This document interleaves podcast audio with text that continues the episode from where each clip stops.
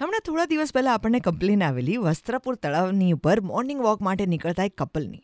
એમણે કીધું કે અહીંયા વસ્ત્રપુર તળાવમાં શું છે તમને ખબર છે? રાની રાની.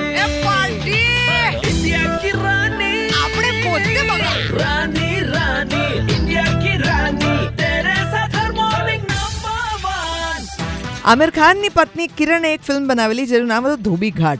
પ્રતિક બબ્બર એની અંદર ઉંદર મારવાવાળાનો રોલ કરતો હતો. મુંબઈની લોકલ ટ્રેન્સના જે પાટા છે, ત્યાં એટલા બધા ઉંદર હોય છે અને ઉંદર સસલા જેવા જાડા થઈ ગયા હોય છે ખાઈ પીને અને એ ઉંદરને મારવા માટે થઈને ખાસ જોબ વર્ક આપવામાં આવતો હોય છે અલગ અલગ લોકોને. અત્યારે વસ્ત્રાપુરમાં ચારસોથી પાંચસો જેટલા ઉંદર મોટી મોટી સાઇઝવાળા ઉંદર જે આપણને રેલવે સ્ટેશન પર જોવા મળે, એનાથી પણ મોટા ઉંદર દેખાઈ રહ્યા છે. તૂટેલી હાલતમાં અહીંયા ગટરના ઢાંકણા છે. વસ્ત્રાપુર તળાવની અંદર પાણીના ખાબોચિયા છે. છેલ્લા ચારથી છ મહિનાથી વસ્ત્રાપુર તળાવનું રિનોવેશનનું કામ સડનલી વચ્ચેથી બંધ થઈ ગયું છે.